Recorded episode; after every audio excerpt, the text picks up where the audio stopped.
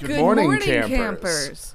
Today's activities will include uh, just getting into a little wager, Lunch today will be very fresh milk. and to end the night, we will be attending a Smash Mouth concert. 2001 has hit the movie. So put on your sunscreen, bug spray, and camp uniform as we dive into Rat Race. Rat Race. Mariska Hargitay, Sarah, in our year two of the podcast. We made it! Mariska Hargitay, Sam. I am your camp counselor, Sam, an ex pro wrestler in training and current drag wrestler manager. I'm camp counselor Sarah. I've recently pierced my own tongue, and we're here to ask is it camp? We're diving into popular culture of all kinds to loosely identify what makes something camp. What if I did the whole show like that? what, what do you mean? we are not here to be the definitive experts on it, but rather just talk about this often overlooked and frankly queer subgenre. So, Rat Race. Did you watch this at the time? I remember hearing about it. This was 2001, like you said, right? Summer 2001. Much like Josie and the Pussycats, this was the end of an era that we didn't know was ending. Oh, yeah. Yeah, that's right. All these There's a movies- lot of shared DNA between this and Josie and the Pussycats. I I don't think I saw this in theaters. I think I saw this on a plane because at the time I had moved to the Middle East and for summer rather than try and exist through the unbearable Middle Eastern summers, my family would just fly back to Canada for the summer. I think I'm pretty sure I saw it on a plane and I found some parts of it hilarious. I think we bought the DVD of it and then I watched it only a couple more times or was it a VHS? It may have been a VHS because it was just at the tail end of the VHS existing. Hmm. But any, anyway, point being, I I had seen it. I did think it was funny at the time, and let's say my opinions on some of it has drastically changed. and yourself? Uh, the past is a different country. I have really, really specific memories of seeing this in theater. I don't know why this one sticks out more than anything else. I lived in a little suburb town that didn't have its own movie theater to give you an idea of the size. So we had to go to either one town over in one direction or two towns over in the other direction to get to a movie theater. And I was 14. Me and my friends would regularly get on the bus, and it was such a hassle because literally the last part of this trip was just walking about two miles down a dirt road that didn't have sidewalks. Not a dirt road. The the part that we were walking on was dirt. The shoulder was dirt. Uphill, both Um, ways through four feet, feet of snow. We get it. We're old. Exactly, exactly. And it was me, my best friend Melissa, and I think her brother was there, and our two friends, Jamie and Kelly, who were twins. And I don't think my younger brother was there, but that was sort of like the usual gang of us going to see a movie. And we saw this movie, and I laughed so hard at it that I said, I don't think I'm ever going to watch this movie again because it can't live up to this. I mean, that's probably Spoiler alert, it doesn't. that's probably a good place to have left it. One of my favorite movies when I was very young, seven or eight at the oldest, was Baby's Day Out. And my brother refuses to rewatch it because he's like, "There's no way it lives up." And it's just a slapstick movie, right? I, I feel like Um, it's it's just an extended Looney Tunes that happens to be live action, Basically. right? It's what if the baby's in danger and the baby gets out of danger for about 90 minutes. And after watching Rat Race, I'm like, yeah, I'm never watching Baby's Day Out again. There's no way. Nostalgia is a poison, and we must purge it from our bodies as often as possible. And our society. And our society, jeez, if only we. Otherwise, we're gonna end. We're gonna end up with like nine more Jurassic Park movies, and they're all going to just get worse and worse and worse.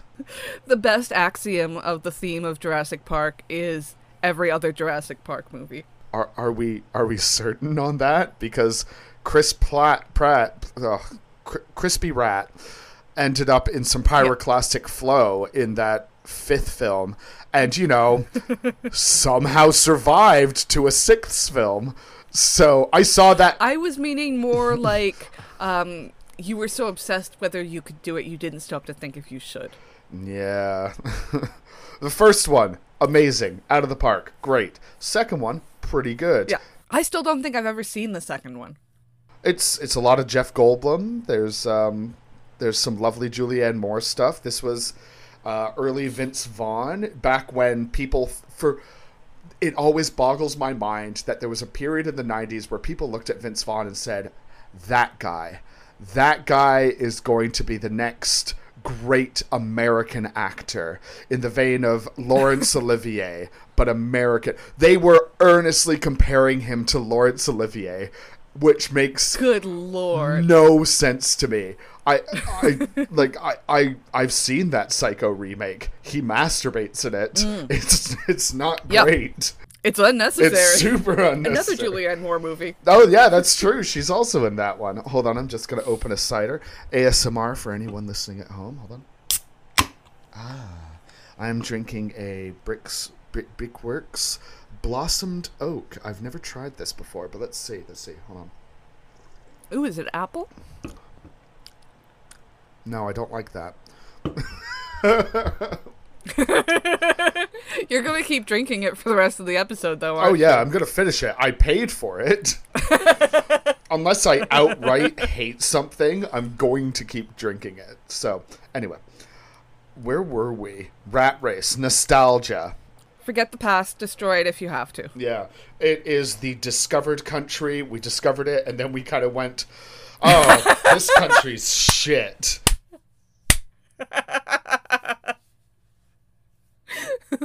That's what Horatio really should have said. Have you considered that the discovered country is shit? Uh, uh, have you considered there are more things in heaven and earth than are dreamt of in your philosophy because you have a bad philosophy? Oh, alas, poor Yorick. I knew him. I mean, I knew him long ago. I don't know if he'd hold up anymore. Yeah, York was. He's like a friend of a friend. Yeah, York's a bit problematic in 2022, so maybe we should have left him dead and buried. Do you want to talk about some much better comedies first? Oh, are we actually going to talk about the director? We are. Yes!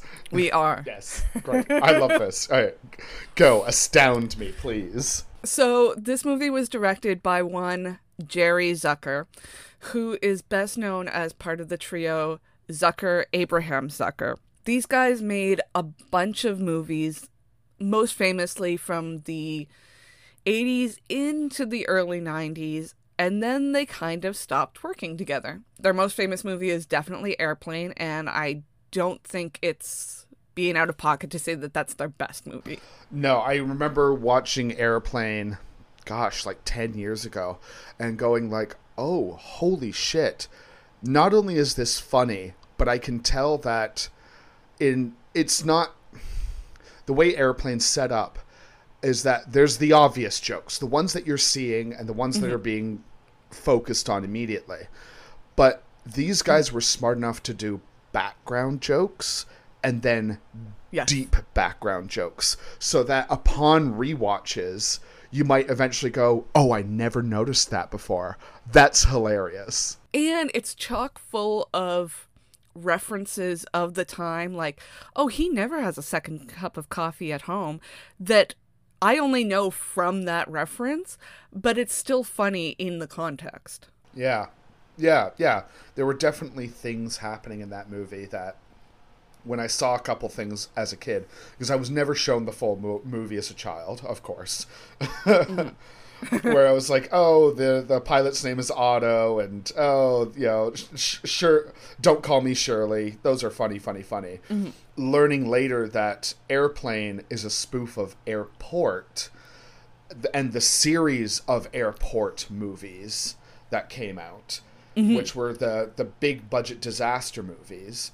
It was really an incredible thing to be like like I mean we had our scary movie kind of thing happen in the late 90s early 2000s but there's something different about Airplane and the spoofs of the time compared to the modern spoofs which really feel like they they hamstring themselves on the hey guys, uh, did you just see The Matrix? This is a Matrix uh, reference. Wink. Yeah, there's a difference between reference and joke, which it feels like most modern comedies, especially of the spoof kind that you mentioned, aren't into. And to be fair to them, you know, they seem to be making money without having to put the work in. I can't say I entirely blame them. God help me if I ever have to see another blank movie come out to theater or even to Blu ray at any point. Yeah, that's the thing. I suppose this sort of movie is basically just like your mid tier Tubi streaming now. They're not really going to get theatrical releases anymore. Anyway. Uh, so back to Zucker, Abrahams, Zucker.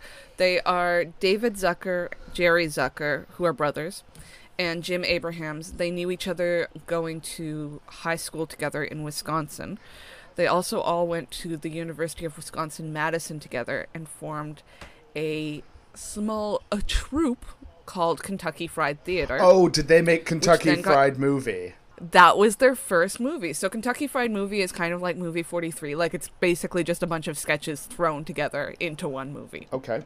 Kentucky Fried Movie leads to Airplane, which is, of course, one of the best comedies ever made. It's kind of astonishing to think that these guys were like, yeah, we did some comedy together as a troupe, and then we made a movie based on uh, our sketches, and then we made Airplane. It's it's wild. I mean, how many other comedy troupes have been that successful, right? We have Monty Python, we have the Kentucky Fried Theater Troupe. N- not Mm. even Kids in the Hall hit it out with their film, right? No, Brain Candy's like a cult hit, but it doesn't really capture the feeling of what Kids in the Hall were doing. Yeah, and I mean, on top of it, there's the joke from the new. If you guys have seen the new season of Kids in the Hall, a it's genius. They're back on on it. They're firing on all cylinders. It's great. But the opening joke for it is that two girls are at a uh, garage sale and they buy a VHS copy of Brain Candy. And by buying that last VHS copy of Brain Candy, the movie has finally broken even. And the deal with Satan is complete, and Kids in the Hall may now return to television. it's it's so very good. It's such a dramatic exchange of one loony. It also, I think, it shows why. I mean, Airplane. I think that it had to actually pay credit to the whatever disaster movie. It's not called Airport. It's like Flight Fifty Seven or something like that. I'm looking it up. Airport What is it? 70. Yeah, Airport 77 or Airport 1975. Okay. Uh, no, then there was Airport, which came out in 1970. So there's a lot of airport movies. Yes, the one I was thinking of was Zero Hour from 1957. Oh, even earlier. Okay. So it helps to have a framework to hang your jokes on, I think. So you can kind of get an idea of the sort of comedy that these guys did. They did Top Secret, which I've never seen, but is supposed to be very funny. It is a moral failing of me, but I don't really like Val Kilmer movies. Apparently he's a nice guy, but I just don't really like his movies, with a few exceptions. That's okay. We, we will fix you on that at some point in the future. The the seeing top I like secret. Kiss Kiss Bang Bang. That's great. N- not not Okay. the liking Val Kilmer. It's the seeing top secret part. Okay, okay. Naked Gun, which is actually based after an extremely failed comedy series that they did, where only six episodes ever aired. Oh wow. They eventually start to break up near the late 80s. This was never anything with animosity. It's the fact that these three guys were producing, writing, and directing. And when you have three directors, you also have to split the money three ways. Yes. David Zucker said after a while it became too many guys sitting in the same chair. The studios weren't going to pay three times the fee. Even if these guys were genuine bona fide, why would you pay three directors' fees when you could just pay one director's fee instead? Mm. So they eventually sort of went their own way and they've never really worked again as a trio since 1986 hmm. which is a shame. But you know what? They also kind of went out on their own you know? And their resumes since then are really funny, I think. So, for example, the first thing that Jerry Zucker did after that 1986 movie that they did called Ruthless People, uh, he directed Ghost. I know. I saw that because I, I, I, I went watching Rat Race. I was like, God, what else has this director done? Because this this feels not great. And then looking through his filmography, I was like, he did Ghost? What? right? It's so out of there. And the other guys have things like Jane Austen's Mafia and BASEketball and Hot Shots Part 2. And I'm like, all of those make sense. And it's funny that you brought up Scary Movie because David Zucker worked on a bunch of the later Scary movies. Okay. Oh, they probably they probably banked Scary Movie on from the producers of Airplane. Exactly. right? They aren't really working as much since then. The the last thing that I'm seeing here is Scary Movie 5, which came out in 2013. But you know what? They're starting to get up there now. If they just want to coast on Airplane, which honestly I would have done by like 1982 if I were them. Let them, you know? It seems like they work pretty much exactly as much as they want to. Good for them.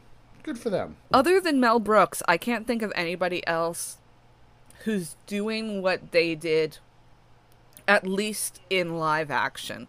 And even Mel Brooks at his best isn't as fast as Zucker Abrahams Zucker. No, Mel Brooks is still like a filmmaker. He wants to make a movie, he wants to do a plot, he wants there to be mm-hmm. emotional things that happen, right? To greater or lesser extent based on the film, of course, of course.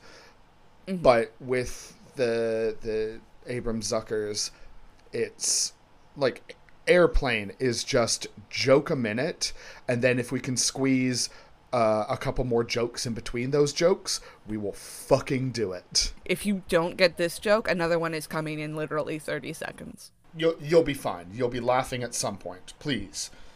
But I don't think anyone is even trying to make that kind of movie anymore. No, not really. Like I I find there's more comedies that coast on the idea of a joke, if that makes any sense. Mm-hmm. High concept. Yeah, li- like when what was the last like uproarious comedy comedy comedy comedy that you saw in theaters e- excluding pandemic or like saw in film?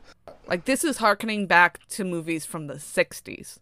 Yeah, and and that's the difference, right? Like Airplane is very clearly meant to be a comedy. It's a spoof, and we know it's a spoof, right? The scary movies did that too, where they were a spoof of scary movies, right? And Rat Race is very much that like we have a concept, but we're just going to fill that concept with jokes, right? It's not the action of it, it's not the adventure of it. It's the let's shove some more jokes in here, guys. If they don't hit, the trust is that you're going to like the next character's storyline enough that it's going to carry you through. Mm-hmm. Whether that actually works in this movie, who knows? Yeah, there there are definitely things I laughed at.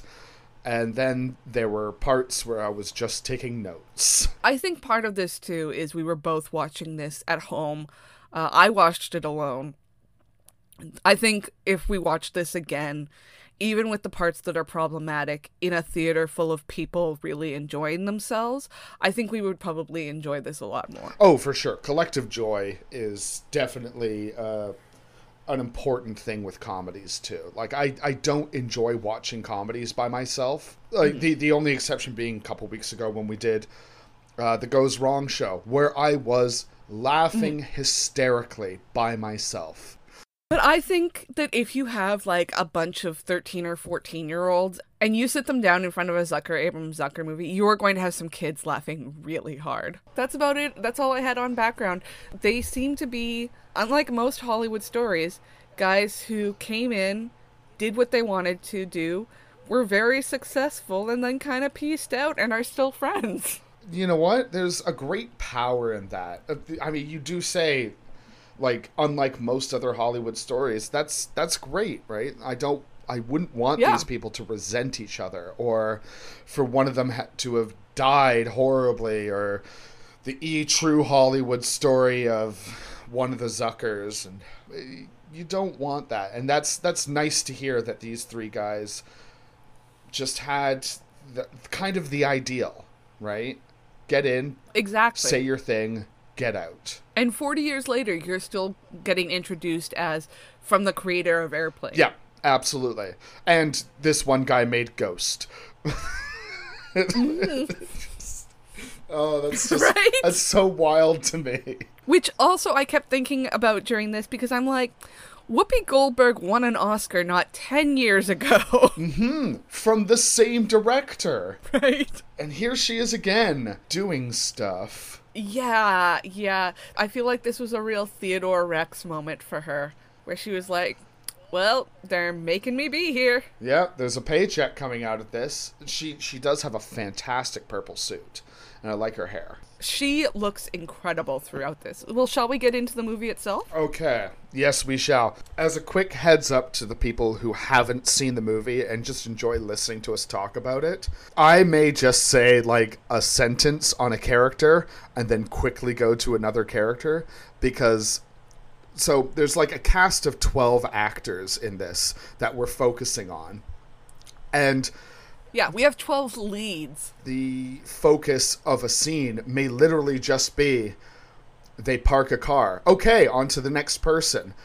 It, it'll be super scattershot in terms of stuff. I don't think I'm going to refer to anybody by their uh, name in the film because they're all famous enough. First thing I noticed holy shit, this movie is almost two hours long.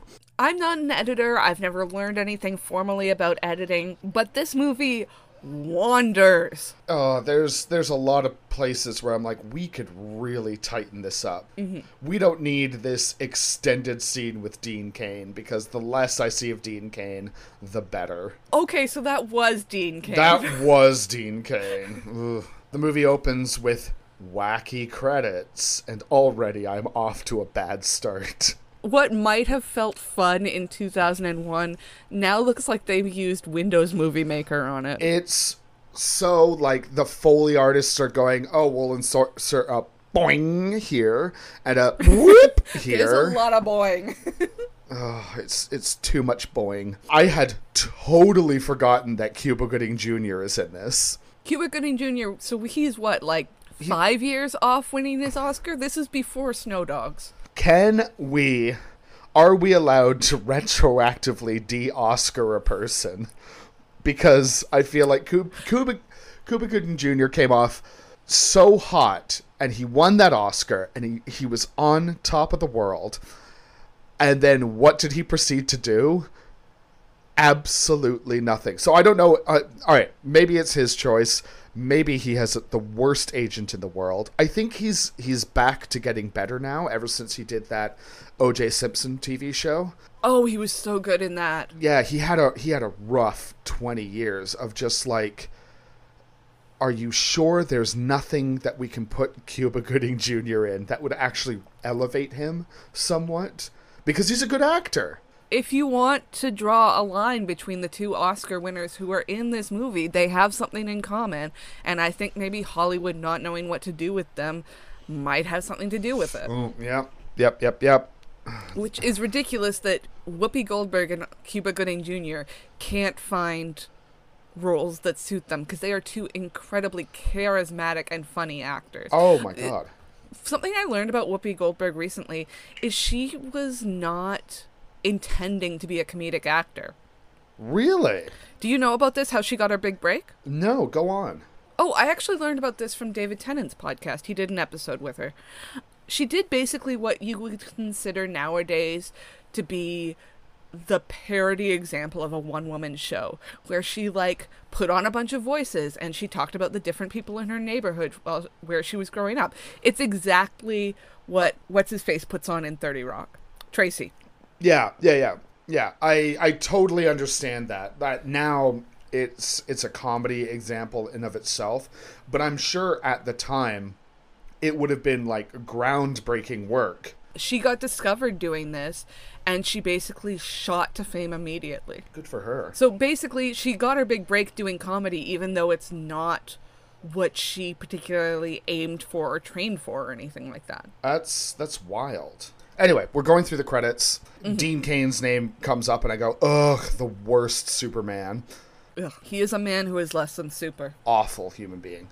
Uh, what is it with stars, like male stars for the 90s, in what were hit TV shows, turning out to be terrible human beings later on? It's funny because I was just thinking about Kevin. Kevin Sorbo, and I was like, Sorbo. These guys are choosing the worst step at every point. Uh, Dean Cain, Kevin Sorbo, what's his name? The the the kid from the sitcom who's now a super evangelical. Can't remember. Oh, yeah. Yeah, yeah. Anyway, point is that they all turned out to be terrible people. Anyway, we have this quick setup of scenes for all the characters where we get to know who they are as a character, why they're in Vegas, and what their kind of outlook on life is. So it starts with Breckin Meyer. Love seeing a Breckin Meyer. He's a handsome guy. He's very handsome in this. He's very handsome. We're stuck, unfortunately, in this very long joke about porn. It's not any porn, it's black porn specifically, and there's a black family right behind him in line. Yeah, like he's. You know the saying "hell is other people." I think hell is Breckin Meyer in this scene, stuck with other people, and we're also stuck with him. And it feels like he's trying. He and Seth Green, I feel like, get paired a lot because they are a sort of similar, very easy, charming guy. But when they don't have anything to work with, when the script is fighting them, mm-hmm, mm-hmm. Feel so bad for him in this scene. We move quickly from him over to Cuba Gooding Jr., who is stuck in a misgendering joke, unfortunately. With Breckin Meyer, he's there for a bachelor party, and he just wants to go home because he's got some important work to do, and he told his friends that he's going home. Cuba Gooding Jr. is in Vegas because he is a ref for a football game and he made a bad call and now apparently everybody who watches football super hates him now fun fact about this football thing because you get to see the scene where he he messes up and it's mhm. the coin toss at the very beginning yeah, it's not even like an actual call. He just screws up the coin toss. yeah it turns out that that was a CFL game that they flew him out to. yeah, a legitimate Canadian Football League. It was like the Saskatchewan somethings versus someone else. Oh yeah, a bunch of this was shot in Alberta because it's doubling for the New Mexico desert. Perfect. There you go. And yeah, it, it was this like, oh, we're actually going to get Cuba Gooding Jr. to call the the coin toss for this game. So the football players are the actual football players. The the crowd is the actual crowd, and it's it's fun. It's a great bit of Canadiana uh, thrown in there. This this was 2001 when you had a football scene, so you just filled a football stadium. We then go to Seth Green and his brother, who are essentially scam artists. They try to scam the hotel into giving them a free stay by putting a glass ashtray at the top of the stairs, and they're going to slip on it. But of course, a passerby slips on it instead, falls down the s- stairs, and oh, wait, who should actually show up? Actual lawyer Gloria Allred comes in for a cameo and says, We're going to sue this place. First, she says, "I'm Gloria Allred," like she's a Pokemon. Pokemon Gloria Allred. I caught her. She's legendary. Whoopi Goldberg is meeting her daughter that she put up for adoption at the same hotel bar. Her daughter is a very high powered and angry business lady with rage issues. This doesn't really come back again. No, it's a weird thing to put at the beginning of the film and then to almost do nothing. I the the p- high-powered business lady part helps them a little bit along the way, but the rage issue just goes away after this. So I don't know if they were trying to set us up for the unfortunate um, angry black lady trope, but it doesn't it doesn't do anything. It it can easily be excised or reshot in a different way, but whatever. Anyway, I also felt like there was a lot of potential in. This is the first time they're meeting, and her daughter is so unlike what she expected. Mm-hmm. But for the rest of the movie, it doesn't really matter. You could swap in any relationship. The fact that they're a reunited biological mother and daughter doesn't really come into it. Yeah, it's really weird. You'd think there'd be emotional payoff happening with especially these two at some point in the film where like they bicker for a bit and then they go apart and they have their, their dark night of the soul and come back together and then oh, you know, I love you or whatever, right? But that mm-hmm. never happens. So this whole plot No. that they have together is just nothing. Anyway, they both order mimosas, and I love them for that, of course. Whoopi says Whoopi says that her psychic told her to contact her daughter because she she would need her help. And the daughter, of course, rolls her eyes at that and blah blah blah. We cut to Kathy Najimy and Jon Lovitz, who I love both of them. They're both very funny actors. They are a married cou- Power couple. This whole movie, I think, honestly, could have been centered around them. Yeah, yeah. I I mean, there's there's definitely pairings in this movie that I'm like, there's another movie here, just about these people. Yeah. But we have to divide our attention across everyone else. So they're a married couple mm-hmm. with their two children, one of which is a Canadian actor who played Pugsley on the new Addams Family in the '90s Oh, and they're on their vacation in Vegas. He wants to go gamble and essentially leave her alone with the kids. And she's like, no, no, no, no, no. That's not what we agreed to. This is a family vacation, not a you vacation. Cut back to Breckin Meyer as he is trying to leave this bachelor party. His friend is an absolute douche because he doesn't respect you know Breckin's boundaries of hey you know I want to be re- a responsible person and actually go to work I'm not ditching you because I want to go I'm ditching you because I have to go kind of thing yeah. There's there's some stuff here about how Breckin Meyer wants to run for office someday, so he's very concentrated on like keeping a very squeaky clean image and literally never doing anything wrong, which of course comes back in with hilarious results. And I feel like it's w- one of the one character beats that actually does get carried through. yeah yeah it's it's nice to see him also not being the goofy goofball right he he is the straight man in the comedy duo that will come up later because of course Yeah. most of these characters get paired up. It's it's much easier to mm-hmm. bounce jokes when you have a pair. All the characters are now on the floor gambling, and they each receive a gold token to s- saying for them to go to guest services. Did all of the machines have this, or just the ones that they all came out of at roughly the same time? What if nobody used that machine for the next four days? Would that mean that doesn't matter? The the plot has no reason to reconcile that at all. It's just everybody got the token at the same time. Literally everybody followed up on the offer too. Yes, yeah. Uh, I mean, Breckin Meyer didn't for a while, and then he went like, you know what? Why not? They all meet up in this lovely set. It's absolutely a set. There is no. Oh my god. It is the worst It's not skyline. even the windows are not even rear projection. It looks like they got them painted uh, printed at Kinko's. It's Can we have the Las Vegas skyline, please? oh, we don't want to spend that much money. Can we spend less? Yeah, just just cheap paper. We won't be using this set too much. They use it in like Oh, you ran out of yellow? That's That's fine. fine. That's fine. Print it anyway. it's real bad. Oh, and here comes another character. It's Rowan Atkinson doing an Italian Mr. Bean, basically. Loki probably the Yeah. biggest star in this movie when you talk about internationally. Yes, internationally for sure, it's Rowan Atkinson because mm-hmm. Mr. Bean crosses all language barriers. We all get the jokes. I have the note here. This is such a fake fucking set. John Cleese then finally shows up. John Cleese, another is it camp repeat guest. Mm-hmm. There's a couple here. I have the feeling he, he's going to show up again. Oh, he definitely will. He shows up and he owns the hotel. And he opens up. He, He op- has some great fake teeth in this movie. Oh, they are so They're white. so white. They're so weirdly straight.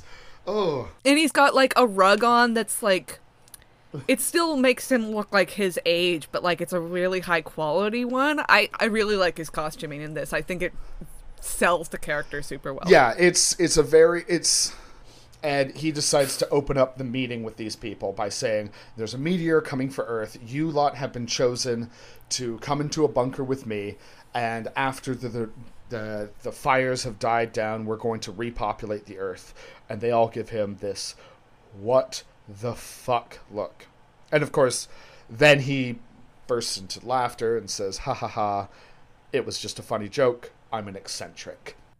which doesn't work well if you have if you know anything about the movie that you're watching. Also, Meryl, who's Whoopi Goldberg's daughter, is the only woman of a certain age in that room, and I feel like that actress was selling it especially hard.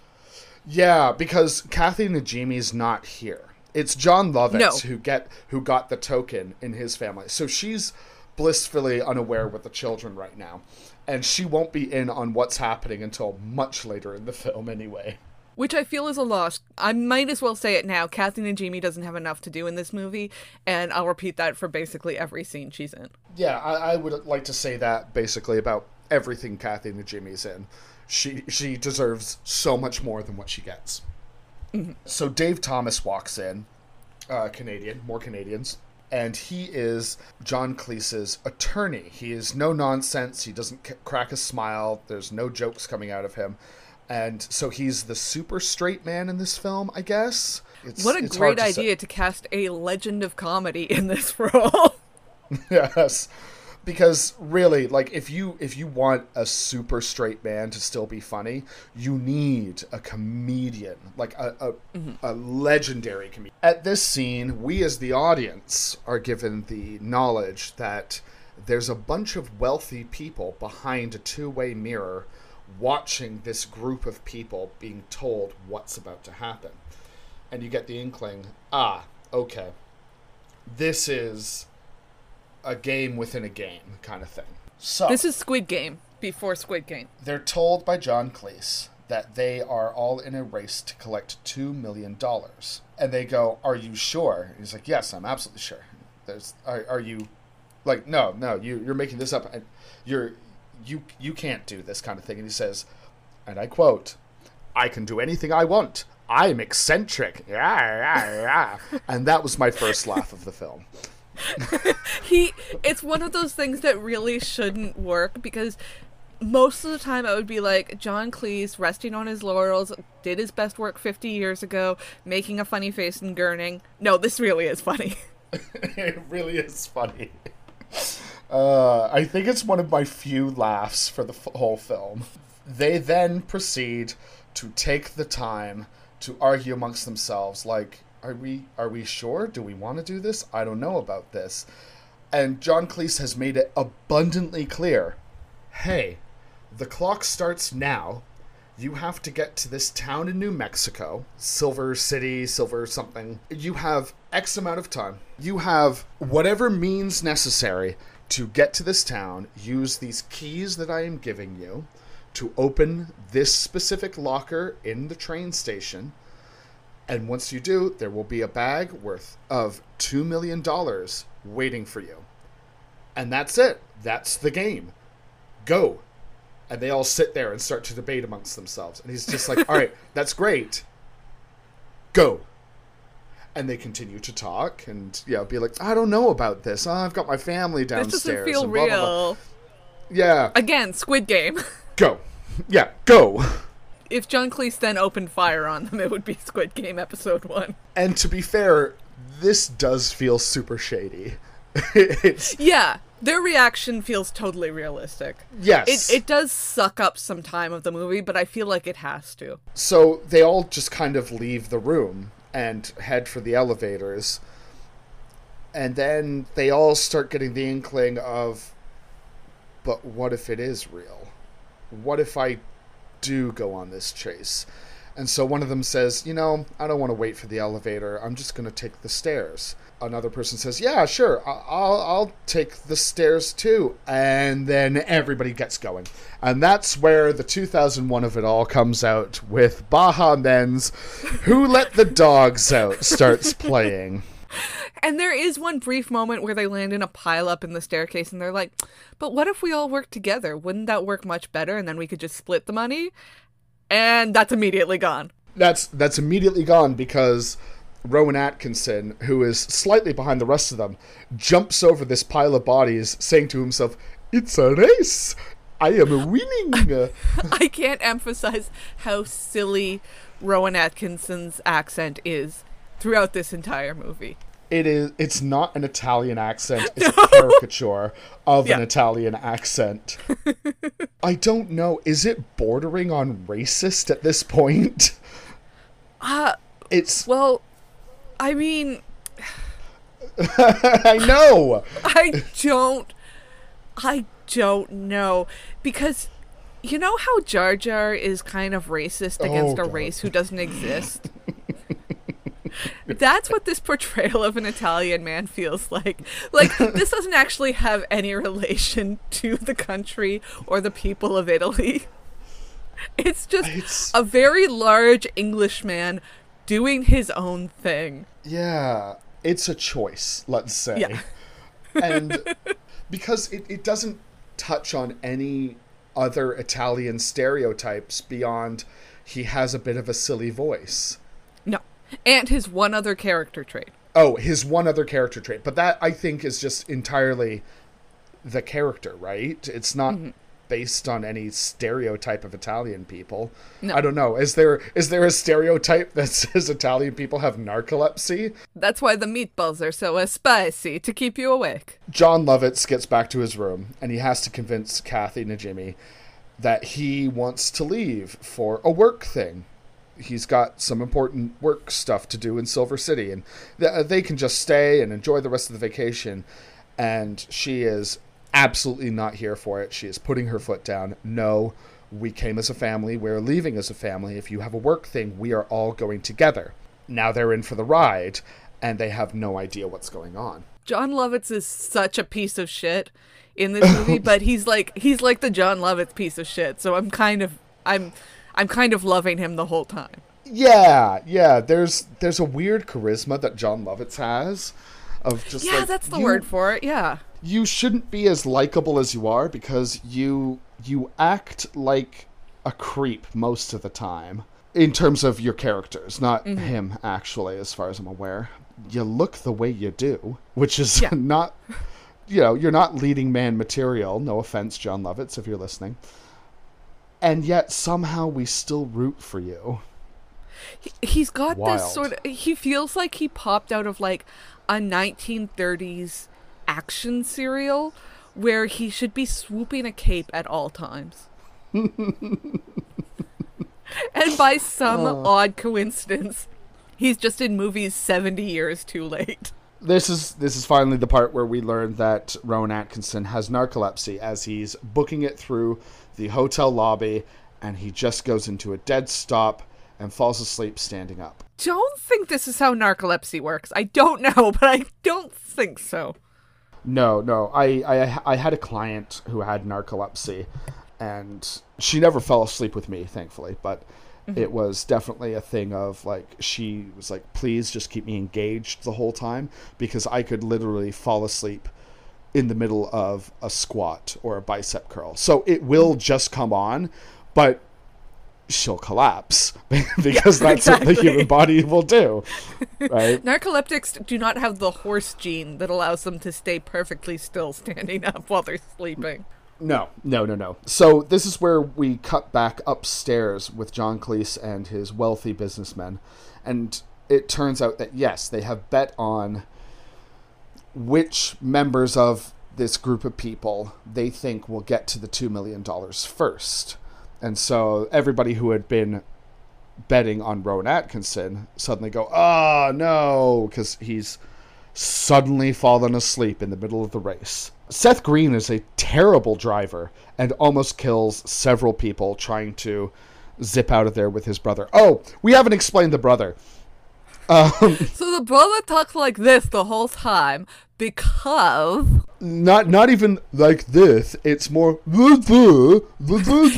Yeah, yeah, I was watching this with subtitles and they did subtitle the brother, which kind of ruins part of the joke because if you're watching it without subtitles, it's sort of a Han and Chewie situation where Seth Green understands him perfectly and just responds in English. Exactly. That that is exactly the situation. So He's pierced uh, his own um, tongue. That's why he talks like that. Yeah, and it's very clearly infected. it's it's not a healthy situation happening inside of his mouth. Now, unfortunately for this actor, his agent at the time tried to get him like top billing with the rest of the stars of the film, but he pushed way too hard on the studio. And so the studio kind of came back and said, "No, your client will not have top billing. In fact, he will receive similar building billing to the children of Jon Lovitz and Kathy Najimy, right? He will be a sub character compared to the rest of them, and it effectively tanked his career. So he still appeared in films and television after this, but this was going to be his big shot towards being a not a top bill person, but at least a person in the zeitgeist, right? And like he fired his agent after this, thankfully. But uh, you know, don't play chicken with Hollywood studios because they have more money than God. Also, billing is stupid. If you get caught up in billing things, that's just something for the studio and the agent to pull their dicks out about. Nobody actually cares. Oh yeah, abs. So Cuba Gooding Jr. hops into a cab with a cab driver who is furious about that ref call at that football game and doesn't know that Cuba Gooding Jr. is the ref at the moment. Yeah, despite him moment. being the most famous referee in the country, this one guy who had a lot of money riding on $20,000, I think he says, does not recognize him. Yeah. Boy, oh boy, this is the 2001 of it all because this is a time before GPS was everywhere on everyone's phones. Yes. Wowie zowie! Like uh, the the the narrative problems that would be solved in this film if anybody had Waze or Google Maps. Right? Or said, hey, I'd like you to drive me 500 miles from here. I'll pay you when you get there. And doesn't pause to consider at any point that this is how true crime podcasts start. Hi, this is Phoebe Judge, and this is Criminal. We now go back to Breckin Meyer, and he throws away his key because he's like he he's not a risk taker. He again, his character is very firmly established out of everyone in this film. So he decides, no, I'm going to go uh, catch a plane, go back to work, and he sees Amy Smart, the beautiful and talented Amy Smart, sitting at the bar, and this is the chance he decides to take. He wants to go talk to her. And he opens with a sex change joke. And this is not the only weird gender thing that happens in this movie. They're reading the same book and bringing up something totally implausible that happens later in this life. That could have been great. I I think the concept is very funny. The concept is a great meet cute too. Yeah, it's just unfortunate that the concept of this meet cute happens to hinge on uh, uh, like a lot of yeah the sex change joke. It's just ugh. I mean, it's also about Lindbergh, who was a literal Nazi. Nazi. Yes, absolutely. What a Foreshadowing. Oh, yes, more foreshadowing this one. It's it's the 2001 of this film. Anyway, turns out Amy Smart, the delightful Amy Smart, who I think should be in more stuff. I'm so glad she is currently in the Stargirl TV show with. Um, oh, good for her. Yeah, yeah, she plays the mom. She's married to Owen Wilson, I believe. Wait, wait is it Oh. Owen or Luke? One of the two. I'm thinking it's it? probably Luke. Which one is blonde hair? That's Owen. Oh, then it's Luke Wilson in the show. Anyway, they're both delightful. They make a great married couple in the show. And uh, she's she's not just like the mom of a superhero where she's like, oh, I wish my daughter was safe. Like she's actively involved in the plot. So I, I like this. This it's it's nice to see her doing stuff. She gives me like an Amanda Peet vibe, where they were never huge stars, but they pop up and you're like, oh, Amy Smart, oh, Amanda Peet, I like them. Yeah, yeah. There's definitely a that type of actress where they're attractive women. They're they're quite beautiful, but nothing that's like ravishing, right? Yeah. And you're you're always happy to see them and you figure, you know what? I'm sure they are lovely people outside of this. And you know what? They show up, they do the job, they have a nice, light comedic touch. What more can you ask Yeah. for? Yeah. Oh, I think Amy actually has some of the better comedy in this film. Oh, yeah, she gets to do the craziest stuff. Mm-hmm. And fun crazy. Anyway, Amy is a pilot and she's sweet. So we cut back to Seth Green. He can't buy a plane ticket. So instead, he decides he's going to sabotage all of the flights trying to leave hello pre 9 11. August 17th, 2001, this movie came out. Oh my god. He and his brother take their Jeep over to the, uh, I guess, radio tower, decide to hook it up to the spinning thing at the top of it, and just yank the tower down. Problem is, the tower is stronger than their Jeep, and it ends up dragging their Jeep up. The stunts in this scene are really quite good, where I was like, are we It's sure that's not- impressive. like is that Seth Green in the Jeep as it's being dragged up the side of this tower? With Las Vegas in the background. This this is it's a good scene. It's a good stunt scene. I also feel like this is a really smart move. Like, if you actually want to take out the majority of players, this is a genius level move. And it lets Yeah. the rest of the movie happen. It's kind of like a horror movie where you have to get rid of the cell phones right away. Yes, yes. Uh, it's it's good writing to force a lot of the characters to road trip their way to this destination. Mm-hmm. Everyone decides to book it again because most of them, of course, have gone to the airport thinking, we'll just catch a flight. It's what, 45 minutes? Mm. This will be done in a little over an hour. Great, awesome. But because the flights are now canceled, everybody now has to get on the road, which will take several hours at least. Yeah, I think I clocked it as being like an 11 hour road trip if you if you drove oh. non nonstop at roughly the speed limit. Jeez. Oh, okay. Yeah. All right. That, that that changes things mentally for me. Cuba ends up back in the same cab with the same cabbie. Whoopi and her daughter, Meryl, try to rent a car, and Seth Green and his brother also take a car.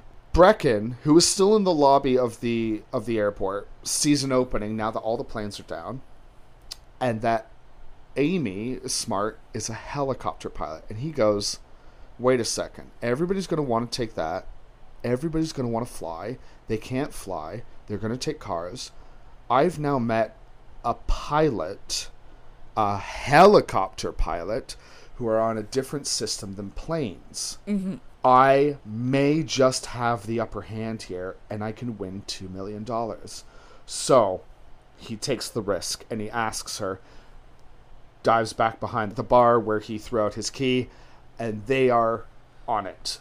John and Kathy Najimy are on the road in their car, and they make a comment about not driving a Volkswagen because it's a Nazi car. This is where I point out again that Zucker, Abrahams, Zucker, are three Jewish fellows. And they are not shy about letting you know it. Oh, yeah, that we fucking hate Nazis. Yes. now, if we could time travel back to 2001 just for the Nazi hating alone, I think the world might be a better place. Yeah, where we were all united that these were bad people.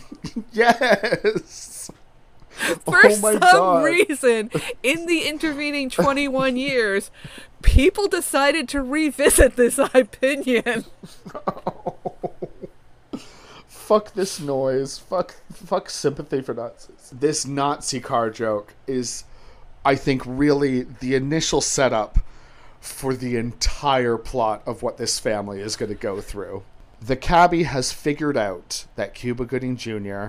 is the ref and decides, "Oh, I'm going to take you on a shortcut." Back to Jon Lovitz. His daughter desperately needs to go to the washroom. This is where I learned the not- term groundhogging. or prairie dogging. That was it, prairie dogging. And It's it's one of the three animals: groundhog, prairie dog, or turtling. Yeah.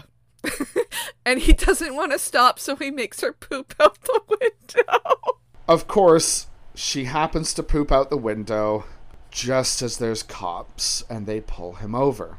Naturally. Anyway, back to Breckin Meyer and Amy. I, I'm not joking when I say the scenes will literally be this long and then shift to another person. Yeah. Breckin Meyer and Amy Smart, he's lied to her and said that my sister's in the hospital by Silver City. and I really need to get there. She's on her deathbed, and it's the only hospital that deals with shark bites In New Mexico. in New Mexico. Deadly New Mexican shark bite. share. Cuba Gooding Jr. is stranded in the desert without pants or shoes somehow by this cab driver. Mm-hmm. Finally, we go back to Whoopi Goldberg and her daughter, and they stop by the side of the road to get directions from Kathy Bates, of all people. Barely in this movie. Doing something, I'd say outside her wheelhouse. Yeah, she's selling squirrels by the side of the road, She's a crazy squirrel lady. and she's trying to convince Whoopi and Meryl to buy one of her squirrels. And Whoopi You say is squirrels the English way. Yes, because I'm English. what am I supposed to say? Squirrels? It That's- it has one syllable. No, it doesn't. the way you say it is S K W O R L S. Squirrels. The way it's written is S Q U I R R E L L S. Squirrels. There are so many letters you're ignoring in that word. It's it's how irate I get about people who say caramel. It's caramel. There's a second A. We the reason you buy a vowel is because they're worth more, honey.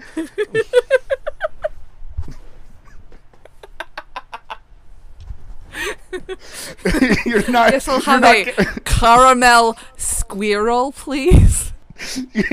I'm, I'm gonna open a shop and we're gonna sell caramel squirrels, and I will kick out Only on anyone. Wednesdays. Yeah, Wednesdays in February.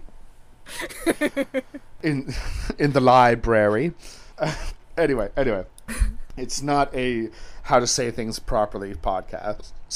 Kathy Bates desperately tries to sell a squirrel to these two ladies, and Meryl is having none of it. She's she's being very antagonistic, but Whoopi is a very personable person and wants to chat and be nice to Kathy Bates, which is the right move. Well, they mm-hmm. ask her for directions, and Kathy, after having been so rudely talked down to by Meryl, decides to give them directions for sure. No problem. Absolutely fine. We know where this is going. She gives them s- suspiciously specific direction. Mm hmm. Back to Cuba Gooding Jr., he's fashioned shoes from his shirt. Jon Lovitz is forced to go on a detour to a Barbie museum because Kathy Najimy has headbutted him and that they need to stop and rest for a bit.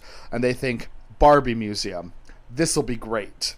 His daughter is so excited. Even his son is excited just because it's something to do. Turns out it's a museum for Klaus Barbie, the infamous Nazi and a real person. The Butcher of Lyon. It's a Nazi museum. Great. So many skinheads. Such shocked faces from John and the family. It- This is great because when you get to the reveal of it, they're going through the tour because they don't want to not go on the tour, right? and the parents are trying so much to not give anything away. As they eventually make excuses that they have to go see their white Christian family. But the kids are like, hmm, interesting. They desperately try to get out of it, and it's super arc- awkward. Including hustling their kids past the gift shop. We'll stop next time. and they get outside only to find that their family van has been sabotaged by Seth Green and his brother. So, what is any good Jewish family going to do in such a situation but steal Hitler's car?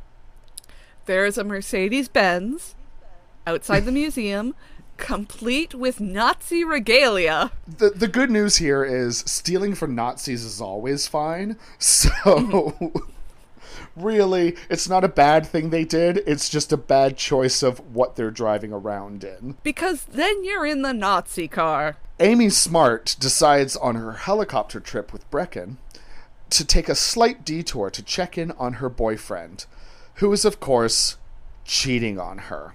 That motherfucking Dean Cain? I mean, yes, he was handsome, but it's Dean Cain. So he kind of has this coming as she tries to kill him through some heavily edited scenes to make it seem like he's about to be chopped up by a helicopter. He's in an above ground pool that's also heated? Yeah, yeah, eh, the whole the whole scene's weirdly edited and there's a bunch of choices happening here. I mean, it's there's parts of it where I'm like, didn't we learn anything from the Twilight Zone film? Jesus Christ. Hmm. Anyway, she starts chucking things out of the helicopter, including a wrench and like a, a crowbar kind of thing, and a can of paint for some reason. yeah, exactly. things you keep around your helicopter. This is like a family feud category. And let me see, can of paint. Oh, only one person came in with that, but it's on the board, so you get it. Dean Cain tries to escape in his now painted and damaged truck. Amy Smart and Breckin Meyer follow in, uh, you know, pursue via helicopter.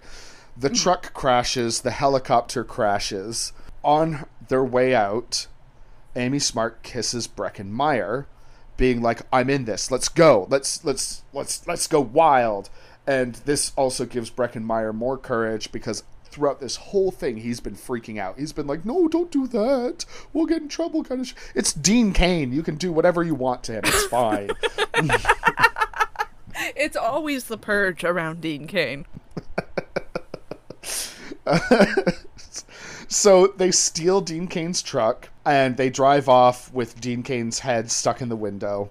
Thankfully, he gets it out. He does not die. Well, unfortunately, he does not die in this film.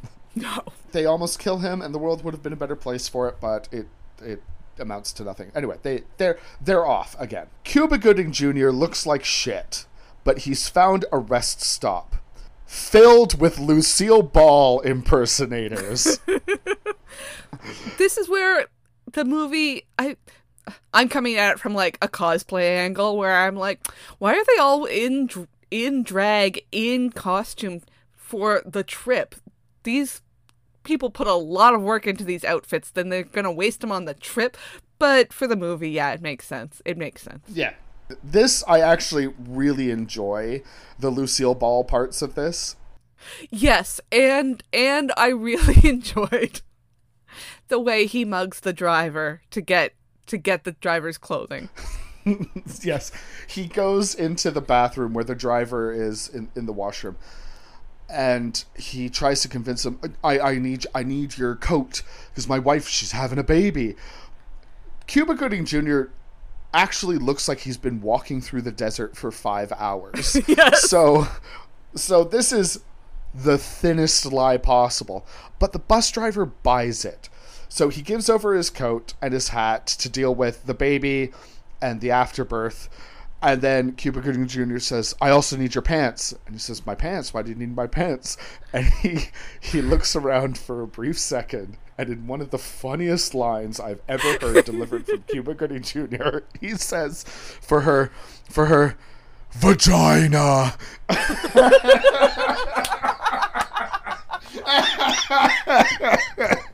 oh my god. God, it another 2001 moment, but God, it works. It's so stupid. It's uh, and, sometimes and it's also the reaction the oh my god well in that case yes. So he gets the whole costume, walks out to the bus, explains to the Lucille Ball impersonators, uh, cosplayers. Sorry, I should say cop- cosplayers because that's what this is. And he says to them, "Oh, sorry, uh, the other bus driver had to go. I'm your replacement, and we'll get you to that convention on time. No problem." Uh, so he's now stolen a coach bus filled with Lucille Ball uh, cosplayers. all in extremely good costume and makeup Oh, very good. They look like whoever the costume department and makeup and hair, just for the Lucille Ball people, like great, awesome Oh, job, yeah. guys. there's different lucy's too it's great Yeah, from different periods of the show and different episodes specifically as well. So it, it all mm-hmm. works. I bet you thought forgot all about Rowan Atkinson in this movie because I think the movie also. he's also still forgot. asleep in the lobby He's still asleep in the lobby, and he suddenly wakes up and continues to book it out of the lobby straight into the road where he gets hit by Wayne Knight, who is driving an ambulance. Gloria Allred sees it from a from a window and says, "I'll be right down to help." And Wayne Knight picks up Rowan Atkinson and says, "Oh, uh, let, let's get out of here," and puts him into his ambulance. And It's like a it. 70s style zoom into Gloria Allred. It's it's a very like of all the cameos in this film, the Gloria Allred one very much works for me.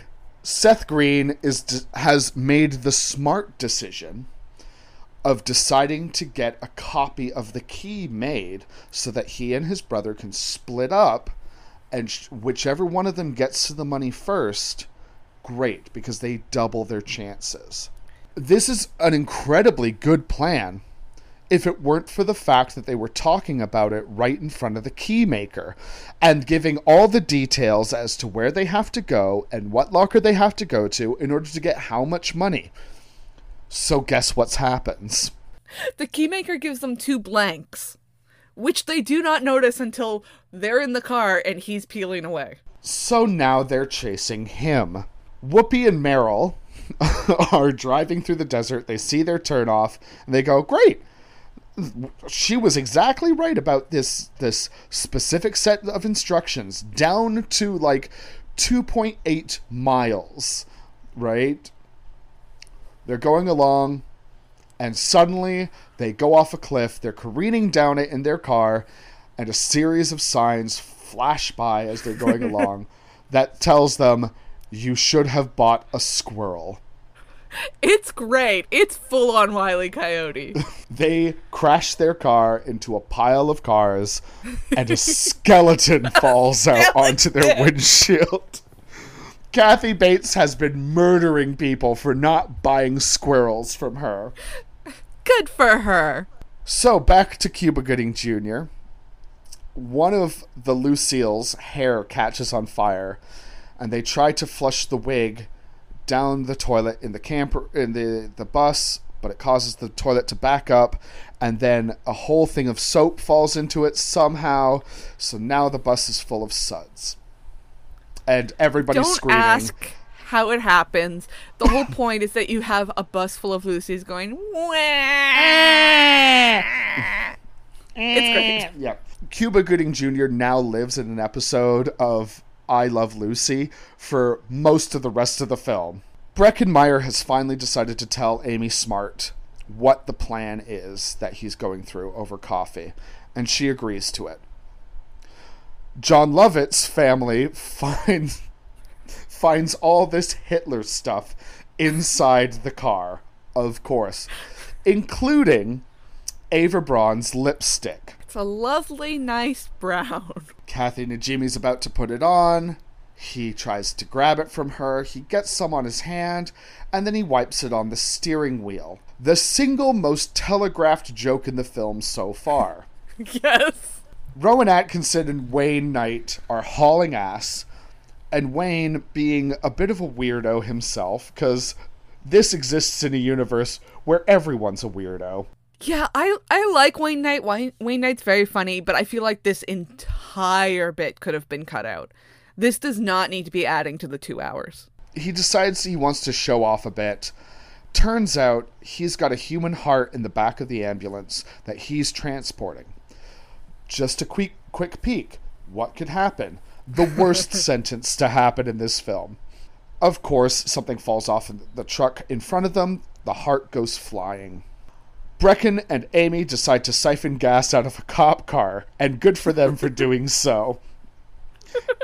it becomes a Rat pee Race joke says a cab. it becomes a pee joke, and the cop thankfully races off to catch Seth Green, who is chasing after the keymaker. I what I do like about this film is that the writers clearly sat down and said, how often can we have the characters interact, interrupt, and change the course of another character's trajectory? Mm-hmm. That's the smart filmmaking that I think is happening in this film Yeah. the the jokes might not always land, but they're doing their best to try and keep the characters moving in roughly the same circles. Oh my god, you know what? They do make these movies now. Except they're Really? all Love Actually, Mother's Day. He's just not that into you. This is the version of these movies that they're making now. So they've now become all-star cast ensemble rom-coms. What if instead of having them all have their own crazy characters that bounced off each other, we made it as dull as possible? Yeah, yeah. No, no offense to the Garry Marshall Mother's Day, Father's Day, Valentine's Day, New Year's Day, Arbor Day film series, but um, they they kind of suck. And they made Mich- they made Michelle Pfeiffer look like shit in those films too. Which, how? She is one of the singularly most gorgeous women on the planet who has never stopped being that gorgeous. And somehow I remember seeing the poster or the film or the trailer for Valentine's Day and going like, how did you make Michelle Pfeiffer look not good? I remember I saw her on I think Graham Norton or something like that, and it was the summer that Uptown Funk came out, and there was some other song that name dropped her too, and apparently her kids absolutely hate it. And she she's Ah. like, I'll be in spin class and it'll come on and I'll have to be like Oh, you know. that's that's me that he's singing about. Good for her. Good for Yeah. her. Oh, And also just goes to show no matter how cool your parents are, you will be embarrassed by them. Oh, absolutely. The keymaker guy goes to escape in a hot air balloon because, of course, so Seth Green and his brother follow. They're now chasing the hot air balloon because the key guy doesn't know how to operate a hot air balloon, of course. So it's uh-huh. still close enough to the ground where they can follow via car, but now they have to they have to drive through a flock of cows. A flock of cows. Yeah, sorry, herd of cows. No, one of, Of them's gonna I've- be flying real soon. yeah. And of course, there's the jokes of a car driving through a, herd of cows, right? Like, oh, moose, and we're hitting cows, and only for the car to finally catch up to Seth Green and try to run him down. I- imagine, imagine this. Have you've seen the movie Prometheus, right? Uh, no, but I know of the scene which you speak of. Okay. So Why don't you just move to the side? Yeah, so the keymaker has jumped into the hot air balloon, but his car is still somehow running. The hot air balloon has managed to pick up a cow along its way. It has a rope that wrapped around the cow's leg. Yeah, Seth Green is now attached to the rope above the cow, but because there are two cars somehow still chasing them, they're trying to get away from the other car that's barreling towards them. Why don't they just turn left? They don't. The Prometheus of it all. Mm-hmm. And somehow the car is still going. The keymaker and Seth Green fight to get the key back while the car is total and the brothers finally reunite in a lake with the key and the keymaker and the cow float off in a hot air balloon sans key okay After a tussle in which Seth Green and the Keymaker milk each other in the face with the cow. yes I, I, I would say watch the movie but at the same time you know choose if you want to watch the movie it so much is going Life is on short. I- yeah i'm really really trying to zip through these notes and it's hard It's okay because people are going to start crossing each other's paths again. Cuba is still driving. He refuses to pull the bus over as one Lucy tries to explain why they can't use the toilet. The joke is that it's actually a man in drag, and we have a gay panic joke. Literal panic. He immediately drives off the road. Yeah, he freaks out, and the bus he's driving hits the cow on the balloon, and they crash the bus. the Lucys then then try to help him replace a flat tire, but of course, in spectacular Lucy fashion, a bunch of them lose the spare tire, and another bunch of them flip the bus so it's unusable. they then proceed to stand there and "Ah!" in unison. Rowan Atkinson tries to shove the heart back into the bag, but he sends it out of the window of the ambulance instead. They stop to look for the heart, In like scrub grass. scrub grass, and is he gets to a point. I I make a job to help you forget how screwed you are. They find the heart. It's in the mouth of a dog, so they have to now chase the dog. Jon Lovitz and family admire the car when he accidentally burns himself on a cigarette lighter, which leads to hijinks with a biker lady. So all of these biker ladies beat the crap out of Hitler's car. Yeah. Somehow the la- lighter lands in his mouth and he burns his tongue. The car crashes into a World War II veterans thing. Jon Lovitz hits his face off of the steering wheel where he had previously smushed a bunch of lipstick into. He gets out, he's unintelligible, he's waving his hand around in a certain gesture. He has what looks like a little Hitler mustache. The the joke is now complete. The telegraph has arrived. Yes. And a man who is not Robert De Niro draws a gun on him. Back to Dave Thomas of all people. He's called a sex worker up to the room. It's clearly part of the betting of these rich people again. And he asks for a very specifically weird sex thing. I am bringing this up not because we want to shame anyone in their kink, but because this actually is relevant to the plot. Rowan Atkinson and Wayne catch up with the dog, who has run into an electric fence and died. The heart is useless. So Wayne decides what if they murder a drifter and takes his heart? Where are they going to find a drifter? So he decides he's going to kill Rowan Atkinson, who is a singular Italian with no friends or family left in Italy. So Rowan Atkinson jumps onto a nearby train that passes just at that second. Wayne Knight is upset, accidentally touches the electric fence, which st- jump starts the heart in his palm. Science doesn't matter in this movie. His plot is complete. We never see Wayne Knight again. Goodbye. That's a wrap for Wayne Knight. Everybody give him a hand. Clap, clap, clap, clap, clap. Breckin and Amy are trying to get their truck fixed after she has previously almost destroyed it. Whoopi and Meryl stumble their way out of the canyon to find themselves in some kind of tent. Turns out, rocket scientists. oh my god, I can't believe I'm saying this. because They're you going think to break you'd, the land speed record. you'd think up to this point everything is somewhat normal. And then rocket scientists walk into this film. Oh my god.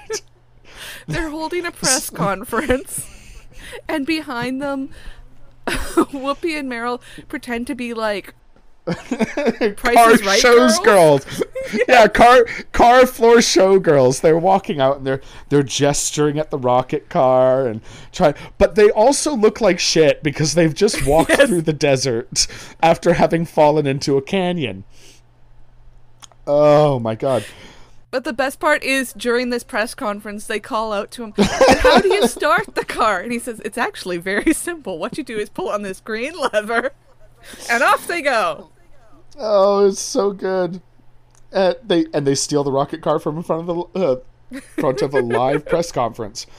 Breckin and Amy are almost scammed by the mechanic who threatens them with a gun. Just as luck would have it, the rocket car zooms by at the exact same time, causing his shop to collapse and him to fire his gun as they break the sound barrier and the world record. There's actually a really fun shot of Whoopi and Meryl in the car and the bullet keeping pace with them.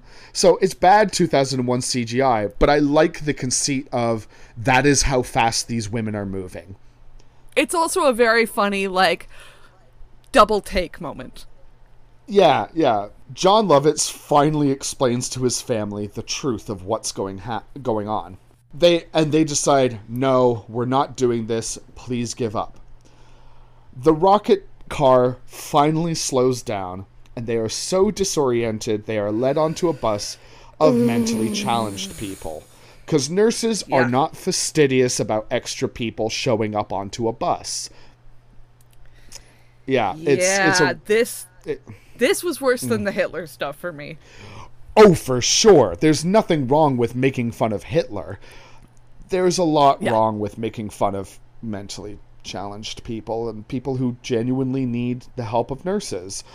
Yeah. and the fact that these nurses don't notice these brand new two people just showing up. It's like, hmm, yeah, anyway. Back to Jon Lovitz. Dad, it's been a living hell. Yes, this film has been a living hell. so Jon decides rather than go back to Las Vegas with them, he drugs his whole family and forces them into a car to make it the rest of the way. A big rig where he's hauling in these unconscious people and the guy that he's hitching from doesn't seem to mind. totally fine with it. Absolutely fine with it. Cuba Gooding Jr.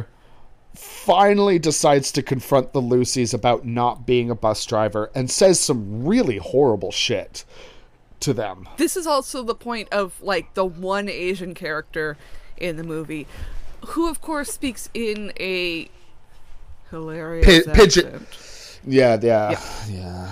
where I saw the Asian Lucy and I was like, "Oh, that's so cool." Uh, no, no, it isn't. Nope, nope. I thought we were getting nice representation that fans of all kinds enjoy, enjoy Lucille Ball. And no, it turns out that, yeah, while fans of all kinds do enjoy Lu- Lucille Ball, it wouldn't be all kinds without a little bit of racism. Mm-hmm. So he, he gets chased by them, and rightfully so. We now learn that everyone is within 15 miles of the prize simultaneously. Yes, they all have tracking chips in their keys, so John Cleese is able to see where they all are at all times. Uh-huh. So, Cuba Gooding Jr. steals a horse, Jon Lovitz's family is asleep, and the Nazis show up. So he manages to find a truck driver who will take them. Seth and his brother are almost there, and they get distracted by hot girls in the next car. Please, dear God, pay attention to the road. They don't, they crash into a monster truck rally, a scene I had totally forgotten existed in this film. Again, this movie is over 90 minutes in. This is when we introduce the monster truck rally.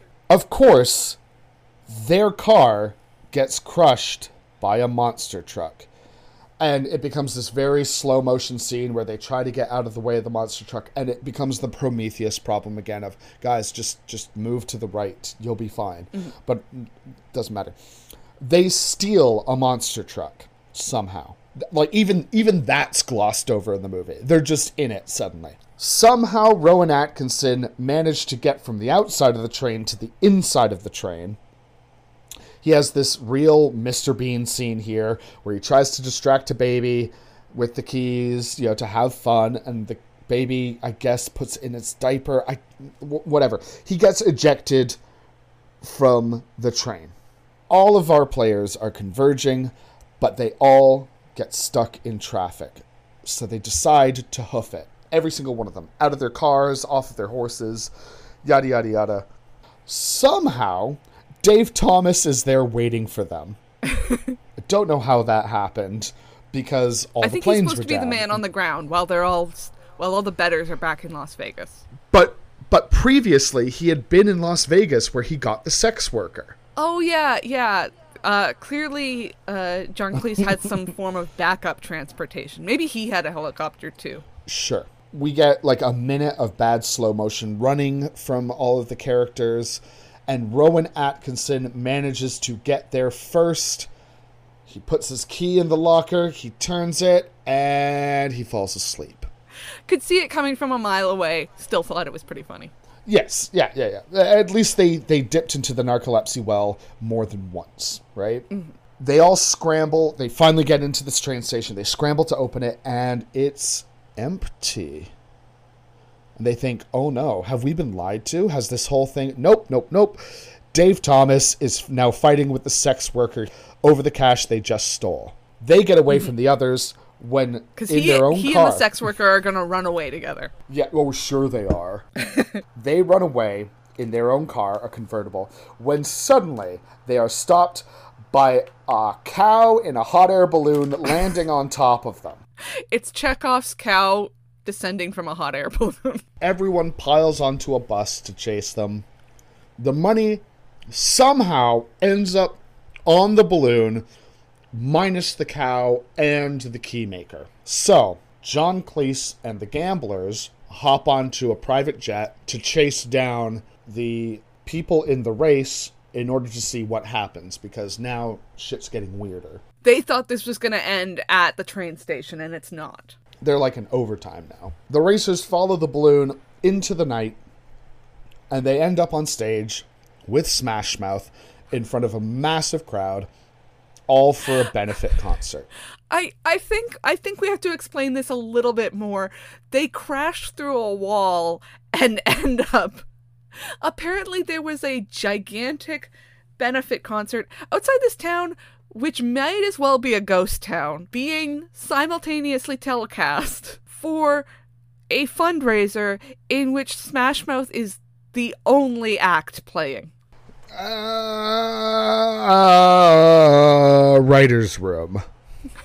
I I saw this happen and I when they left the train station I was like I don't remember how this movie ends and everything from there was a new surprise. It's such a wild fucking thing. Uh, I remember the the smash mouth of it all, but still, like, shit keeps happening here. This made me feel really happy. After the 2 hours I'm like yeah, now we're at a Smash Mouth concert. Let's do it. Why not? All of them are then confronted by the lead singer of Smash Mouth. I can't remember his name. He's like he's like the anti Guy Fieri. He does not have frosted tips. I always remembered him having frosted tips. I think he did at some point, but maybe not. Oh, whatever. It doesn't matter. It's Smash Mouth. Yeah. Each of the characters gives a brief thing about what brought them here, and they try to argue that they aren't donating all the money to the charity, but then they're confronted by a bunch of orphans and stuff, and they all learn a valuable lesson about giving and helping others, yada, yada, yada. Well, now they One by have one, to they give all them the give cash. Yeah, yeah, yeah. What about all the damage and the illegal shit they did? How in the hole are these people now? That's not a question this movie wants to answer at all. John Cleese shows up with his gamblers and they manage to get him well, they they tell Smash Mouth on stage in the telecast that, oh yeah, John Cleese will match every single donation given tonight. And so will every single one of these gamblers behind him because they're all rich people and they want to do it. Yeah, m- milk those billionaires through shame. Do it. Eat the rich. Smash Mouth starts playing All Star. It is 2001 after all. Roll credits. The end. Oh, what? What's this? Oh, holy shit! Sarah, look behind you. A pair of French doors descends Oh from the heaven. the Lightning cracks in the sky.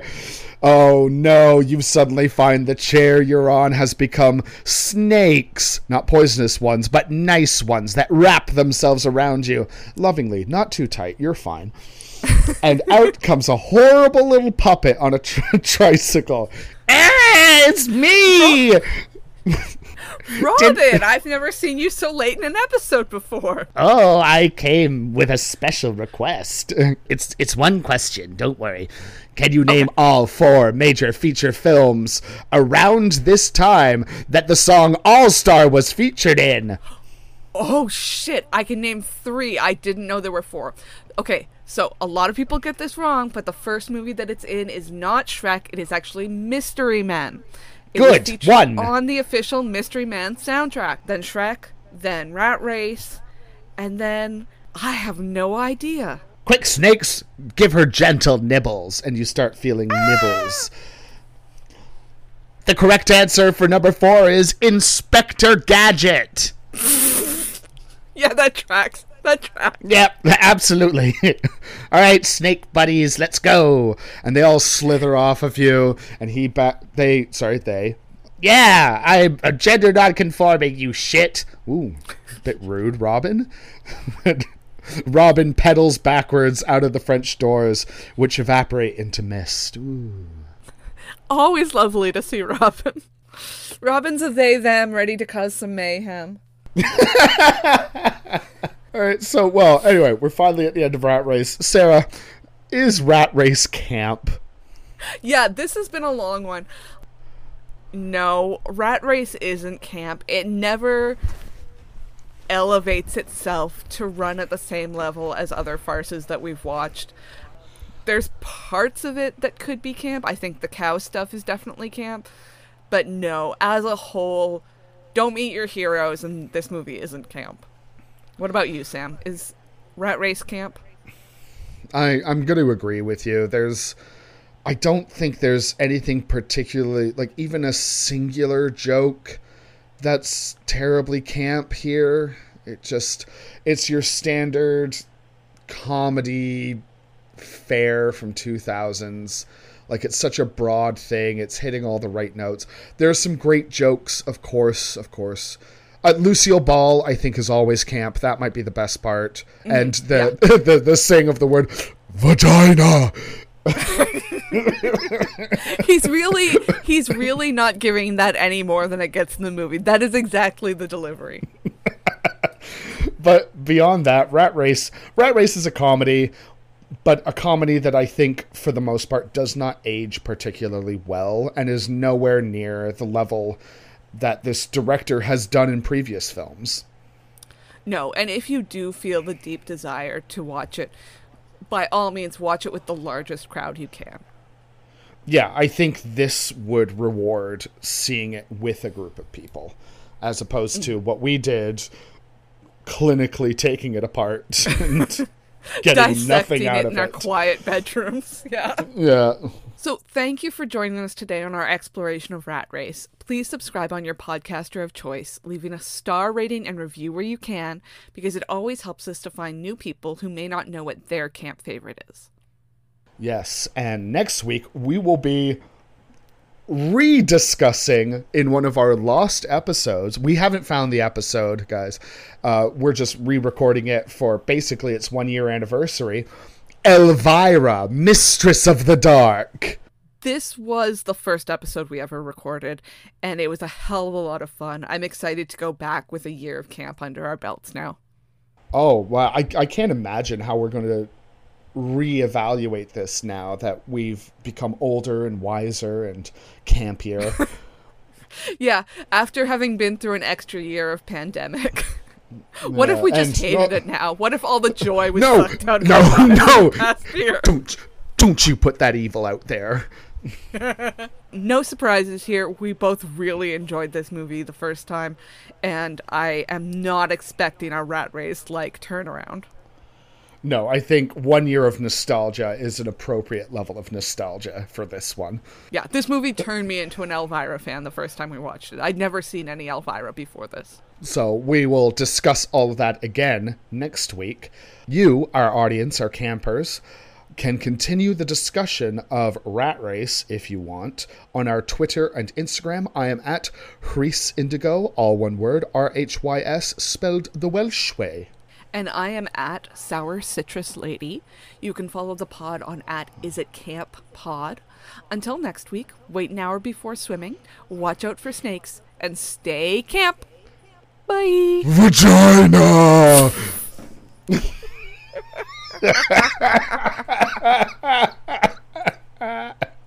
oh.